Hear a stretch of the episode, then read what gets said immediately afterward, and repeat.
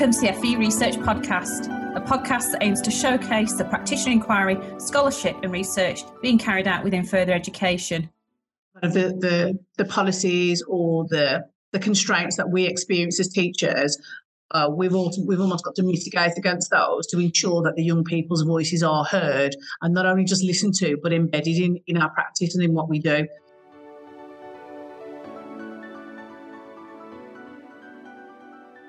Hello and welcome to FE Research Podcast. My name is Jo Fletcher Saxon and my partner in crime is. It's Alistair Smith. Hello, Jo. How are you? I'm good. How are you? Not too bad. Thank you very much. What's going on in Smith Towers? Um, well, we've got a new puppy. So if you hear that during the recording, um, my apologies, but she's good fun. She's keeping us all busy. Yeah.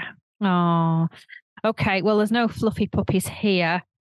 Uh, I'm still at work. But hey, we have a fantastic guest with us on the podcast today or tonight, or I don't know when people listen. That doesn't make sense if I say that, does it? Um, anyway, let me tell you about her. It's Chantal Brown. She's a um, a specialist in SEND. She is a lecturer at Sandwell College, and she is a transformative teaching and learning scholar, or TTLS for short. And that is a a kind of a research mm, I don't know what education research project supports teacher researchers, um, and it's a project between Edge Hill and Birmingham City University. So, hello, Chantal, how are you? Hi, both. Oh, great to be here. Quite excited, actually. Oh, good, good, good. Well, look, we'll get we'll get stuck um, straight in. Just tell us a bit about yourself then and uh, your role. Uh, been a lecturer at Sandwell College, oh, I think nearly 15 years now, and that's my entire teaching career. I've been in the same institution, um, working with SEND young people for that entire time. Um, I've kind of dabbled a bit in education beforehand in other roles, but always working around special educational needs, uh, young people who haven't quite had a great success previously in his, um, you know, through their educational history. Um, and that's where I am today, uh, still supporting young people um, that come under that SEND banner. Um, so that's very, very, very, very broad. And my everyday teaching career is so, um, you know, the day in the life of a, SEND teacher. Um, yeah, it's very, very varied, which I think is probably one of the reasons why I've been here for so long. Yeah. So, um, uh, a little while ago, then you decided to um, become a kind of teacher researcher and start, you know, researching with um, well, what we were calling TTLS. You could tell us about that. So, who are, what is TTLS? How did you get involved and what are you up to? So, I think it was really through my MA study. Um, how can you find a passion for government policy through in your spare time? And that's really what happened um, through my MA study, which was in professional practice and lifelong education, bit of a long-winded title, but really um, kind of became um, had a real interest for policy and how that reflects in the classroom, especially from a SEND perspective. Um, really enjoyed completing my again. Do we ever get any? You know, writing forty thousand words in your spare time. I enjoyed it. Yes, I did. I really, really, really enjoyed it. Um, uh, was put onto the opportunity from some of my lecturers back at Wolverhampton University that this was a project that I might want to get involved in and it was at the time when I was either considering doing um, advanced teacher learning and skills and kind of given the heads up on this as maybe a better route for me. Um, put a proposal together and kind of said, this is who I am. This is what I've done previously in terms of research. And I'm really, really interested in kind of change making and, and affecting practice in my own institution. Felt it was an area that I don't know, it wasn't really talked about much. I think there are far more trendier areas to talk about in terms of research than um, entry level subjects, um, which is which is my specialism. And went for it. Uh, was very lucky. I think I was one of six people nationally that was picked to do the project, and that was just pre-pandemic. So um, yeah, we had the usual pause that everybody experienced in life, and that project kind of paused. Um, but really come to life and is still kind of I'm still kind of trying to hope to exert life into that project through uh, the research that I've done, through the networking that it really allowed. There's um, we still meet regularly. In fact, I'm supposed to be on that meeting this evening, and I'm kind of skipped out the TTLS meeting to chat to you guys. But really, it's a, a network of fellow teacher researchers, specializing in specializing in FE, that are talking about uh, what we do every day, hoping to make some change somewhere, whether that be um, in the classroom, um, at policy making level, or generally just kind of raising the profile of teacher researchers, especially from the further education perspective. So are you um are you each leading on a specific project and is that leading towards um a kind of doctoral uh, thesis or or something else? So the aim originally was just really for us to talk about from an expert level of, of what we do um, with the aim of being published. Um, the journey in between there, I think, has led me to so many different places, uh, no least being here. Um, and eventually, I mean, because some some people were pre-masters level, I was post-masters level. I think at the time, I didn't really feel that. I didn't really feel I was capable of, of kind of doing a doctorate. Um, I've got the doctorate interview on Friday. Actually, we've moved, we've moved on leaps and bounds from them. Um, yeah, it, it, was just really opening an avenue for discussion, and um, I've done a little bit of publishing. I've done a few little bits since then, and really started to kind of delve into the world of research outside of the kind of writing and paper based um, format. I think that was really one of the passions that kind of evolved from this project is being able to be in different circles and network in different ways to, to engage a, a, wider audience in terms of research. So that's a benefit for researchers in general, but also for my specialism as specialism in special educational needs. So, is there a piece of research that you're currently working on now? One specific thing? Yeah, so um, it's really, um, and I feel like I've had a journey in research, and the work that I've done has evolved, as has my practice. So, at the moment, the, the piece of research I'm working on and are kind of coming towards the end of is uh, about defining successful outcomes for young people in SEND, and it's really um, looking at what policy says is success and what how that actually relates to practice, how that relates to the young people in question, and does it really match up?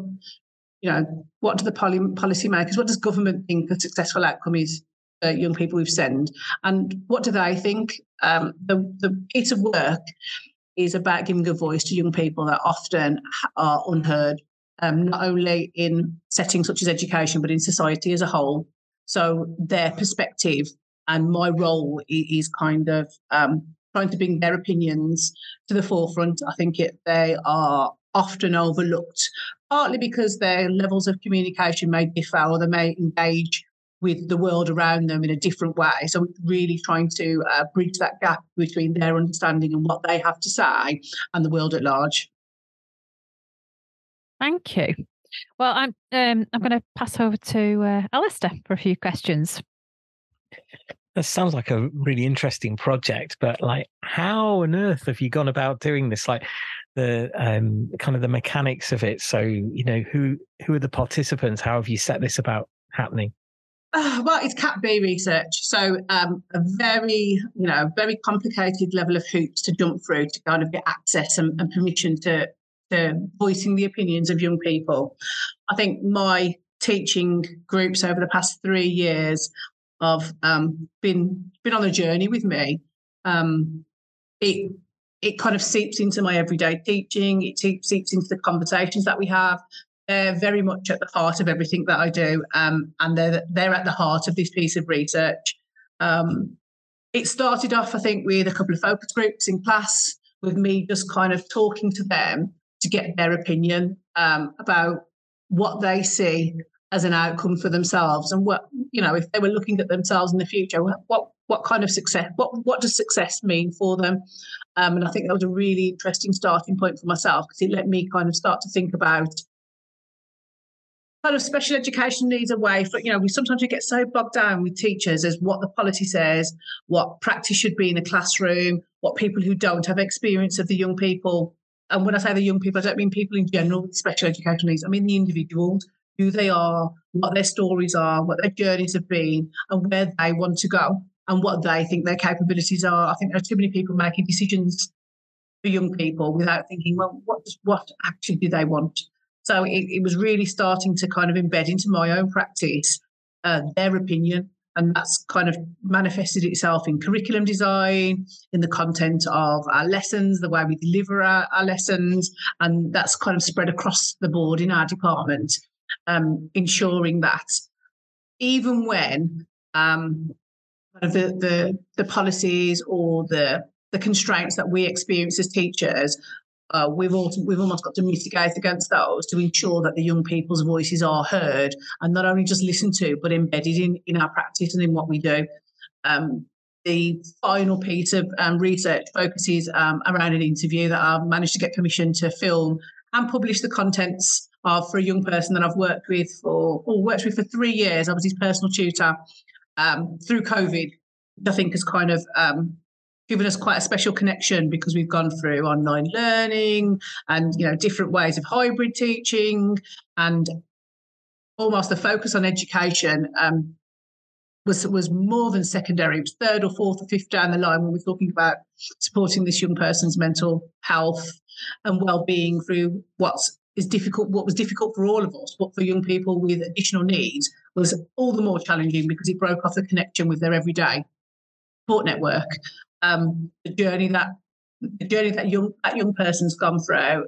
Um, I hope I've captured a little snippet of in a in a video record. I think we've managed to get it down to about five or six minutes of him just talking about where he's been, but also I think at the end we we look. I was lucky to get a, an update. Um, so we recorded the video like 12 months ago now, um, and he talks about what his aspirations were, what he wanted to do, where he wanted to go, and the the update without giving too much away um, is is kind of so enlightening, lightening um, for me. And I've I've said to him recently that your success, the things that you talk about, are, of what you've identified as your successes in your life and what you've done so far since you've been here, and my successes as a teacher. The fact that you can say those things are the things that kind of give me the gold star, not um, you know, how many students have passed, not the destinations or where they pass on to, just those kind of individual stories of young people, which is just an example of one.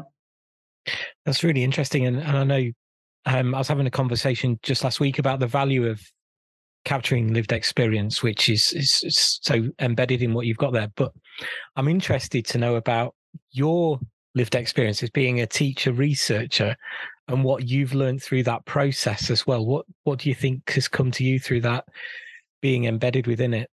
I think it's something you've got to own. Um, and I don't think you could talk about special educational needs from the outside because you wouldn't have the access to the content. Um, you wouldn't feel you know the, the change that you make because sometimes it's not something that relays very well on paper mm-hmm. and i think that's one of the things that i really wanted to get through in this piece of research that if i'm writing about it how can i tell you how much it means to a young person to be able to develop their independence um, to be able to do things that they weren't able to do previously which in terms of um, no, like I said, I said at the start, picking through government policies, what I like to do, I, I kind of find that quite interesting. So, how do if if, uh, if we're talking about like government standards of maths and English, so students reaching the the gold star of level one or uh, level two maths and English to be able to to be employed in this country. Um, if we're talking then on a face of things where somebody's then able to um, access their own support needs or travel through um, a building independently or be able to tell you what they need, that doesn't relate well um, on a written document, whether it's a written document that I've produced or somebody who um, is kind of writing policy for mm. SEND nationally. That kind of thing doesn't come across. So this piece of research coming to life um, on video through this talking and also through our experiences as teachers really is supposed to kind of expose some of the real um, massive successes that in comparison, when we're talking about qualifications, it might not seem like a lot in real world terms.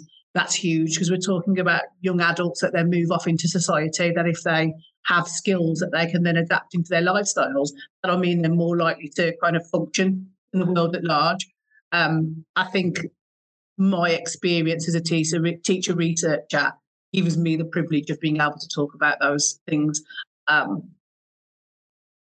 you, you can't help but kind of feel with them. Mm-hmm. and all, all, you know that journey is is far more emotional than uh, kind of a, a, vocation. It's um you don't do it because of you you know the salaried amount or um, the perks that you might you might get. Do we get perks as teachers? Um, I don't know. Perks. I'm, I think what's interesting is of course people will be listening to this but while we're recording we can see one another. And I saw how passionate and engaged you got when you were talking about capturing the the kind of real life successes as part of that. And I think some of that probably answers this next question, which really is like, well, what impact are you hoping that the work will have? Um, and I, I guess that's a big part of it. But are there kind of other areas in there that, that you're hoping your research can kind of impact on? I mean, a little bit of celebration. I think that um, when we talk about, and it's it's something that me and my students have discussed, hmm. and we were talking about a little bit of publicity mm-hmm. and representations of themselves. So they don't see images that they relate to themselves being represented in society. Um, I think if we're talking about, you know, young people with special needs, um, are they the most um, desirable poster people for adverts or in society at large? Or you know, do do is that what we use? And it's not. It's um, it's a very different image. And uh, I really want to kind of shine a light on the, their achievements, but also their capabilities. I think they are a untapped in area of potential workforce in this country. Their commitment, their their ability to overcome adversity, their resilience, um, their just willingness to do more is unchallenged. I've never come across another group cohort of young people that want to do better, and I think that through this research, it's really trying to um, say, "Hey, look at us," and and not only us as young people, but us as practitioners. I think there can be a lot of snobbery sometimes in the further education sector as who teaches what and how. Mm-hmm. You know, I feel like um, I've wrote a little bit about it and um, done some stuff for FE Week about marginalisation and kind of thinking about um, as FE teachers, are is there a kind of a hierarchy of whose vocation, whose specialism is more valued? Uh, mm. I think often special educational needs because we're teaching subjects at the uh, lower end of the scale of qualification. So we're at um, entry level, some some even pre-entry, entry level up to level one or level two. Um, may not be as valued or seen as valued in comparison to those teaching HNDs or uh, A levels. And I really want to kind of um, shine a light on how skilled, how professional we are, and the work and commitment that goes into teaching special educational needs at this level. I love it. Brilliant. That's fantastic. Now, um, before we run out of time as well, I just want to cover because you're going to be talking at the Learning Skills Research Network conference. I know. Um, oh my um, gosh, exciting! and uh, the, what what's your talk all about at the conference? You know, you're you're you're in the spotlight there. What's what's your talk for?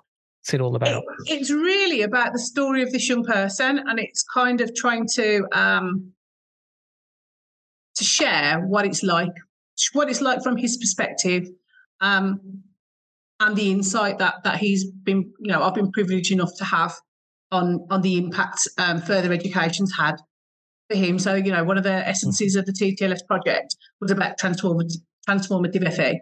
So, how trans FE uh, makes an impact on somebody's life. So, this is my story of, of what happened um, with my experiences of this, with this young person over three years and where it's taken to us taken us to at the end. Um, how he feels about FE, how he feels um, he's overcome challenges that he's had, what he defines as his successes. So when I talk about defining success, um, my research is about I think. Um, my presentation uh, for the LSRN is definitely about what he thinks. Fantastic. I look forward to listening to that as well. Thank you very much. Thanks. I'm, I'm glad for the opportunity, really. thank you. Thank you for joining us. I was just thinking when you were talking then that it's interesting you using video in your study because I know the guys that you work with, well, guys and girls, is it Vicky Duckworth and yes. uh, yeah, Ed Rob Smith, yeah, Rob Smith at BCU. Uh, of both of them, of course, um, was it Transformative FE that lives or something transforming? I can't remember what that project was called, but they used video, didn't they, throughout that? Yeah, and I think it's just a really interesting way of engaging with people. I mean, yes, we have to go down the academic route and put together, you know, uh, research interests and methodology and do all the, the expected stuff as you would you know, would for doctorate or um, master study. But really, the point is is to reach a wider audience. Yeah. And I think it's daunting sometimes to sit there and put a research article together and expect someone to sit and read four or five thousand words on your subject when really I just want you to know about what I do. Yes, yes, and of course, people can see you on uh, things like YouTube as well. You've used um, social media, I think, in that way, haven't you, to share some of yeah, your uh, you know, Twitter is such hard work. It's like a full time job in itself. um, so yes, I do dabble. Um, got a bit going on on Twitter um, record previous podcasts, done a little bit for FE Week. So really trying to just get out there in as many different formats as possible, just to share what we're doing. Um, it's really exciting for me to have had the privilege to get this, um, this video together. It's taken a lot of work um, behind the scenes, um, mm. making sure we have the relevant permissions, and also making sure uh, the young person's happy and his, and his family were happy. Yeah, yeah. Well, thanks for giving us an, an, insight into that. And of course, people can see you at the uh, Learning Skills Research Network conference, and we'll put links to um, some of your work uh, with this podcast as well. So thanks for joining us. Fab. It's been a blast.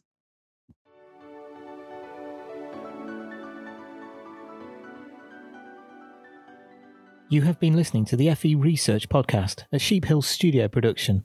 Thanks for listening, and we hope you can join us again soon.